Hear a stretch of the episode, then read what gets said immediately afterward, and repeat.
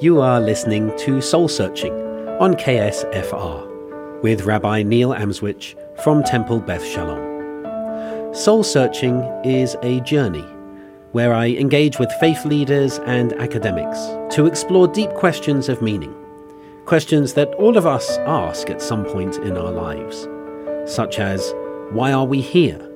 What is right and wrong? Is there good and evil? Is truth relative or absolute? Is there life after death? And to help us in our journey this evening, we're very honoured to be joined by Reverend Blaine Wimberly, pastor at Zia United Methodist Church. Blaine, welcome. Thank you. I'm glad to be here. It's great having you here. Tell us, so what is the Methodist Church and, and how does it how is it different to other churches? The Methodist Church is a Protestant Christian denomination. We are different in that we did not come out of the Reformation, the Lutheran Reformation, uh, Luther and Zwingli and all those guys.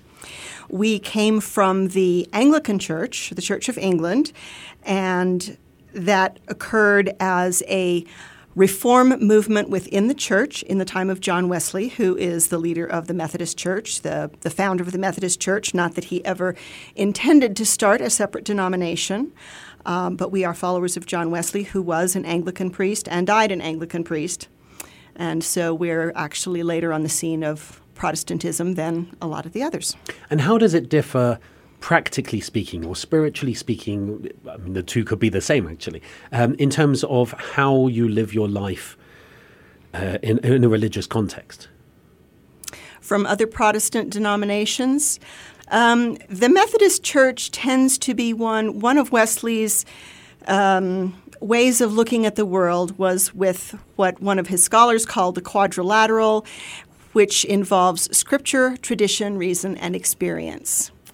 And the Methodist churches, more than others, I think, lean on reason and experience and try to have open minds and think about things. It has been said of Methodists that we're open to believe anything, which is not true, but we are more open than some.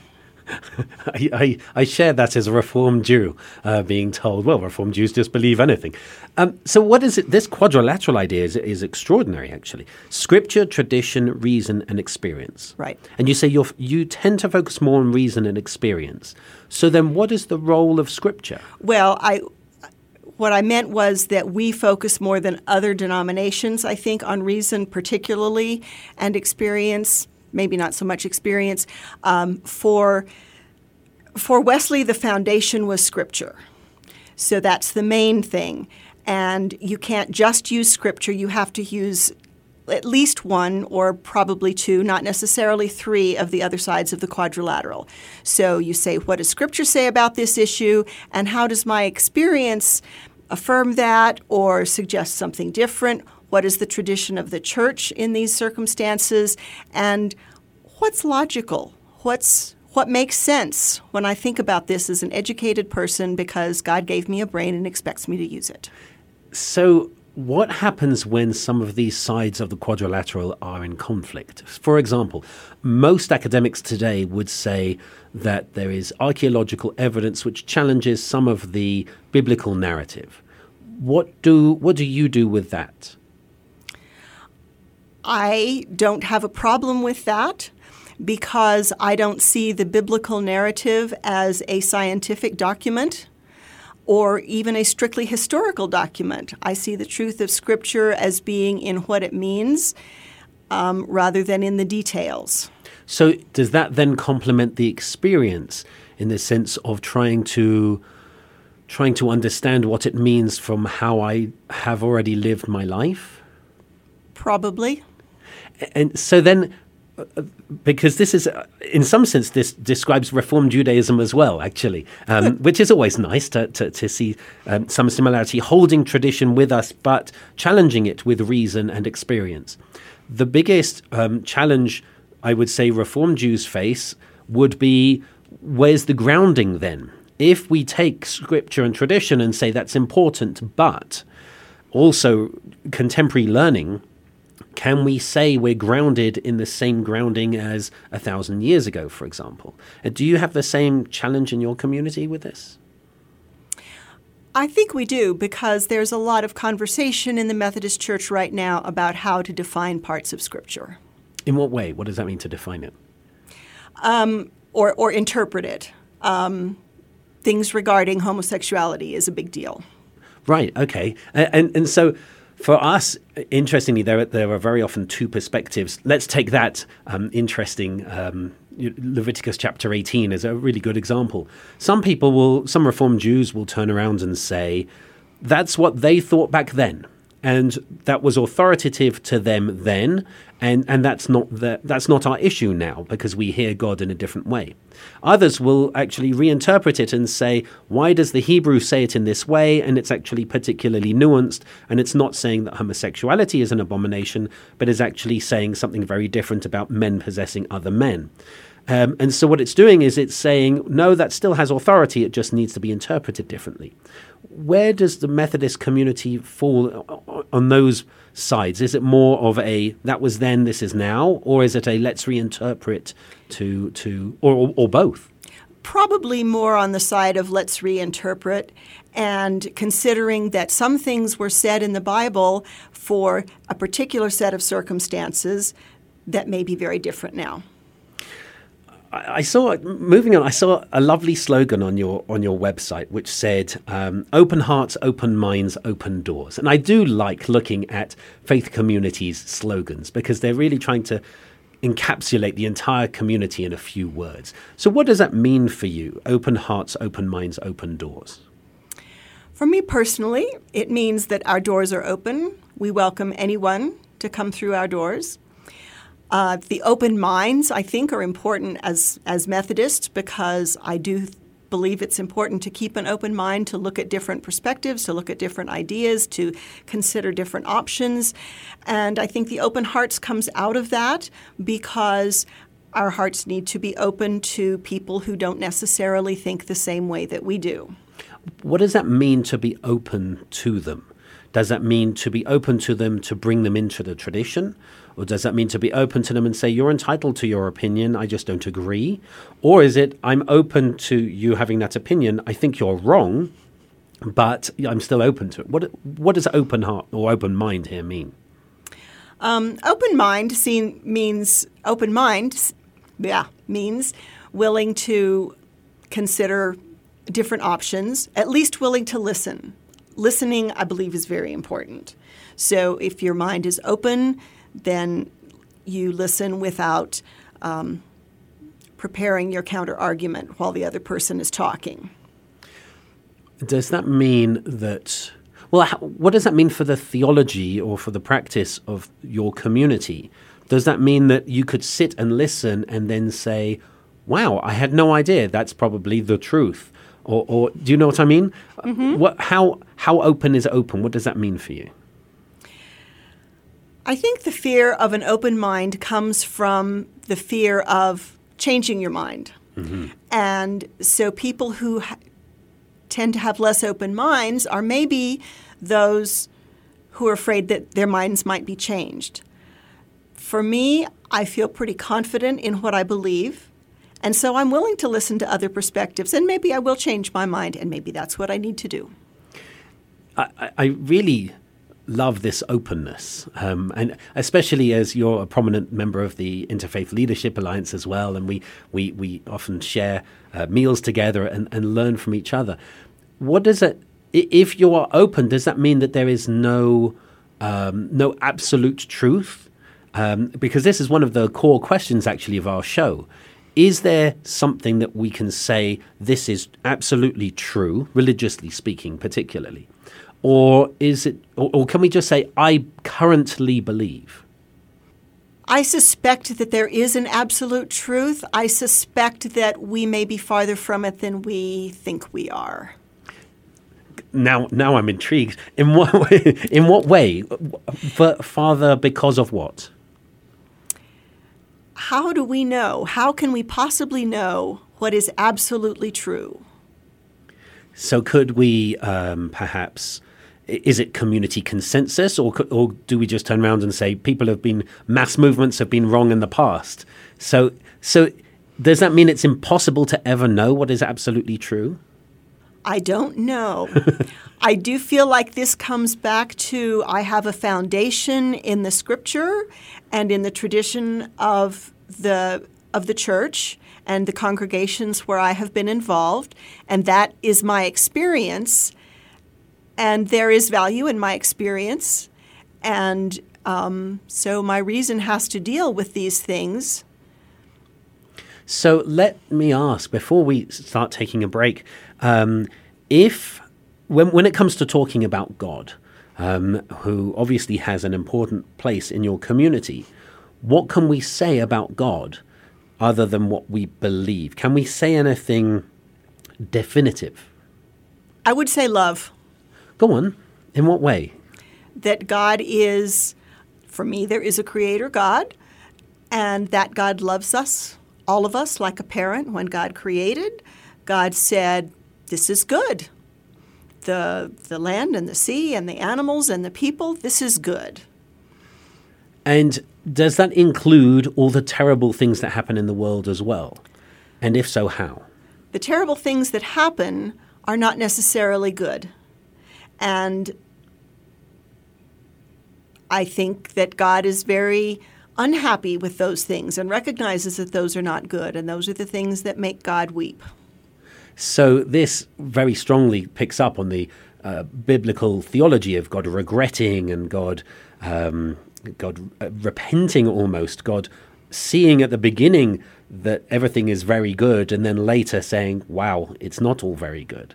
What does that mean for us as we go through life? Do we, in terms of the- theological acknowledgement of where we are in the world, what does that mean for us in terms of when we look at the world, can we say, wow, it's still good? Or, wow, we look around and say it's not good at all? Where, where are we on that? There is good and there is not good in the world. And we can't go back to where we were. We can't go back to the original.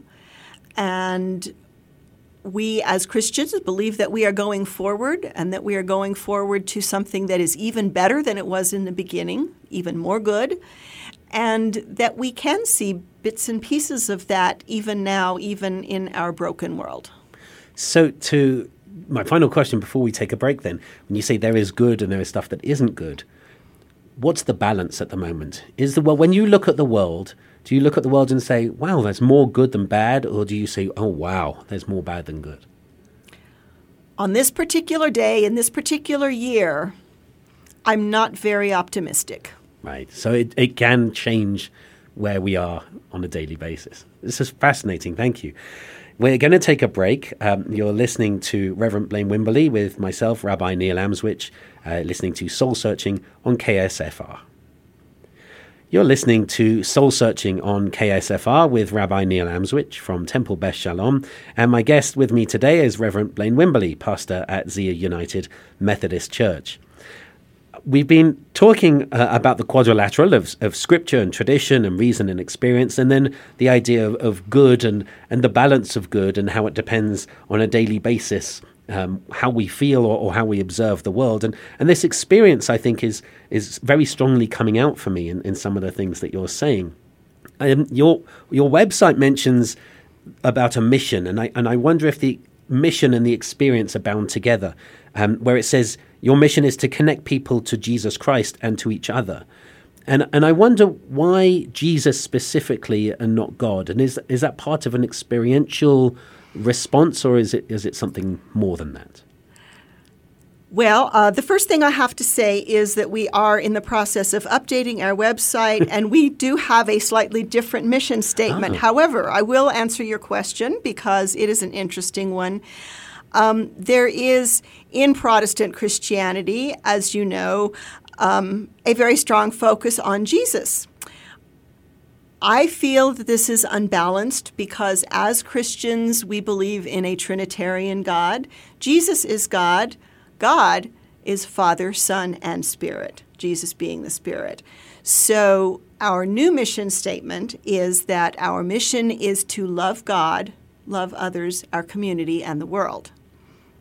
So we do use God rather than Jesus in the current mission statement. That's so interesting for me, and and it has that three part structure again in, in this in a similar way.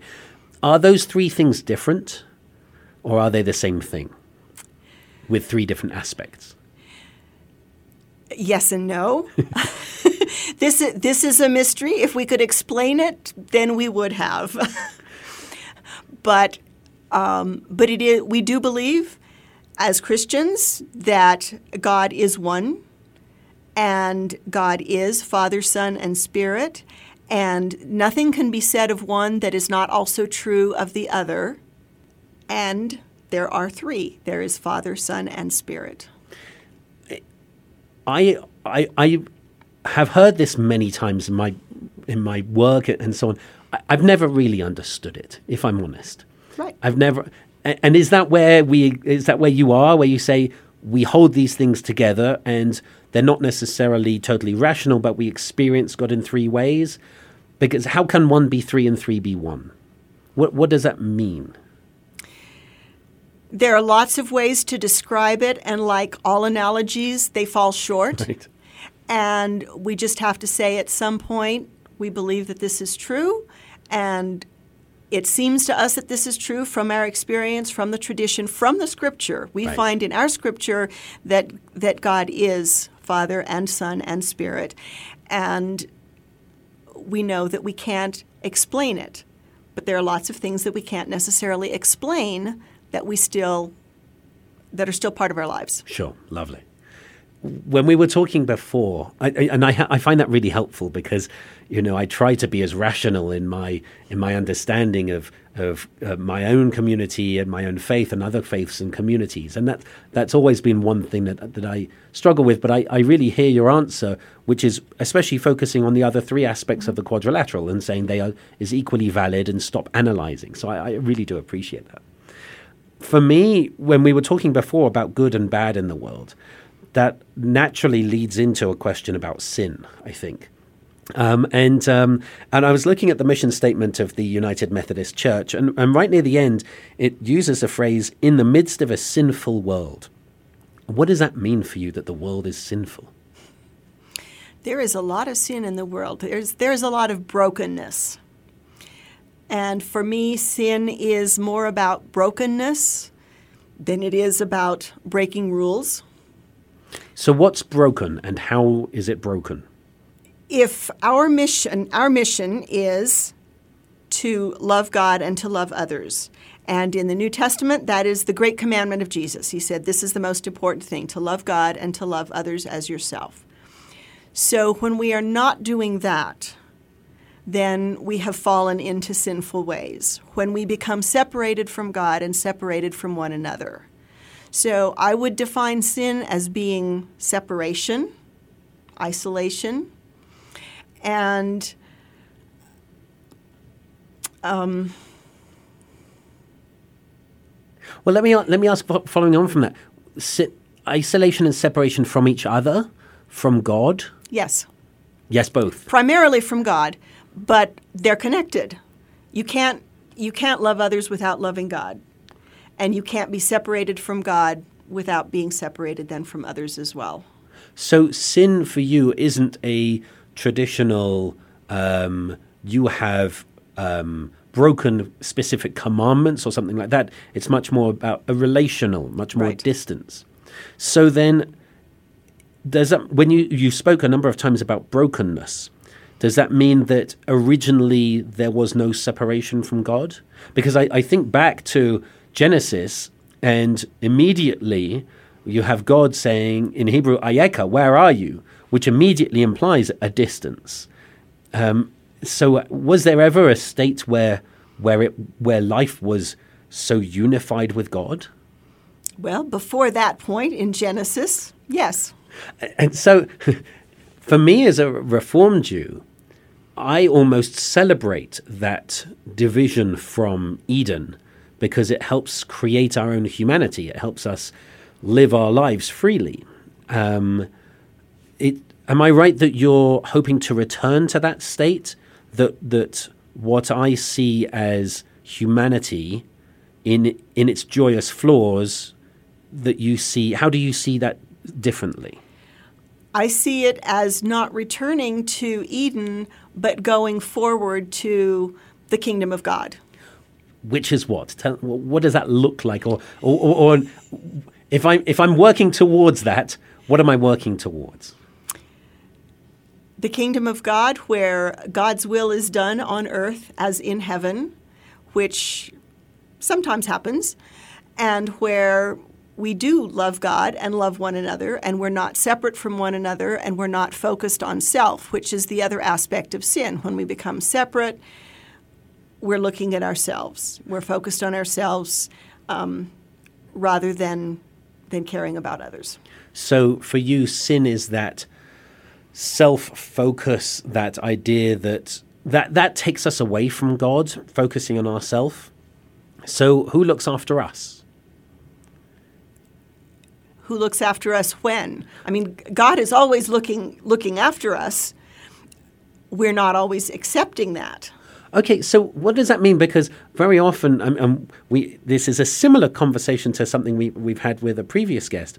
If God is always looking after us, and if God is love, how, and if God is some kind of anthropomorphic deity, a supernatural other deity who who we can interact with and who responds to us, why does God allow you know, such terrible things to happen that don't seem to be expressions of love, that um, seem to be cruel, callous, calculating even. H- how do we hold that? How do you hold that together? Because some people are not paying attention to God's loving desires for humankind and do cruel things and Sure, but that would be that would be um, evil between people. But diseases, things like that, that take young children, um, some some of the uh, natural disasters that we see, how do we account for them in a God who is loving? The argument could be made that there is human instrumentality in those things as well. Go on. In what way? The fires in California. Mm-hmm. Go on.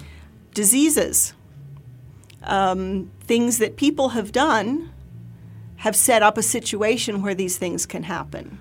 Right. So so if we had been focused elsewhere, we could have maybe limited these things. Is that what you're saying?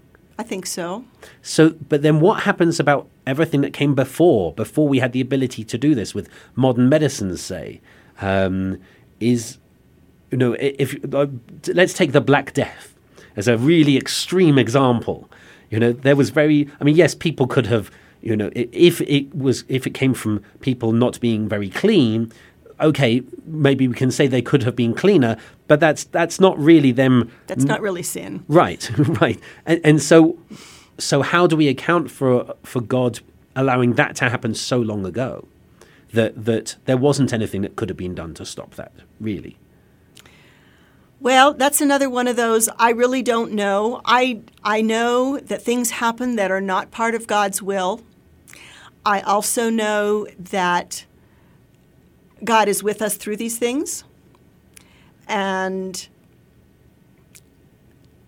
I believe that it's all going to come out somehow in the end. And I, I, and I love the optimism of this. I do.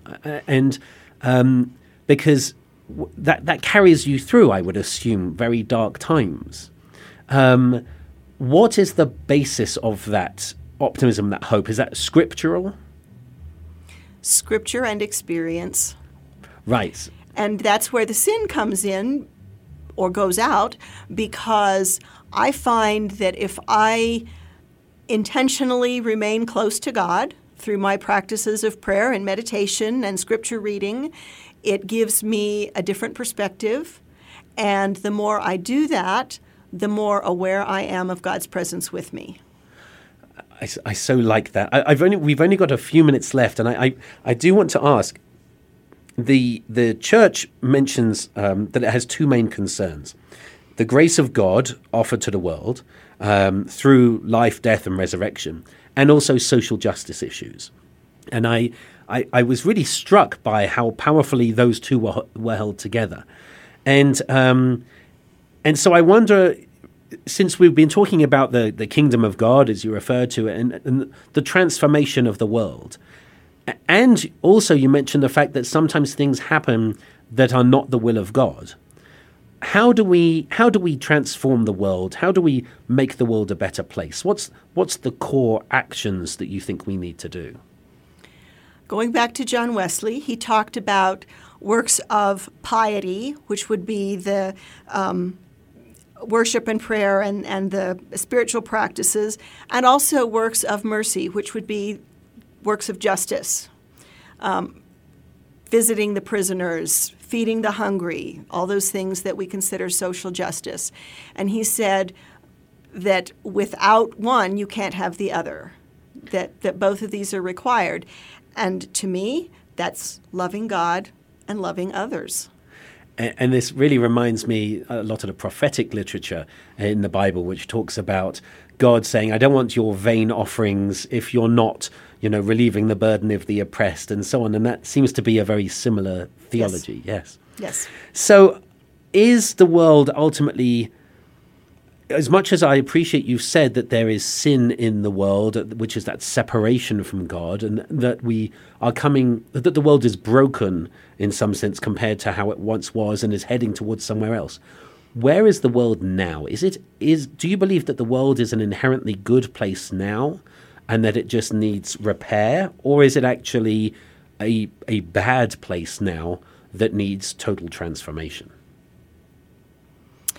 This is a hard question, and I would have to say, since I have been thinking about it, that it is a good place, it is a beautiful place, and very much in need of repair. And if we are not careful, we may destroy it. And I think that that's something that will call down God's judgment on some people. Thank you so much. I mean, this has been so extraordinary for us to to explore. There's so much more we could explore, and I, I really hope that you might return another time so we can we can take this further. Thank you so much, um, Reverend Blaine Wimberly from Zia United Methodist Church, for all your very profound answers to today's questions.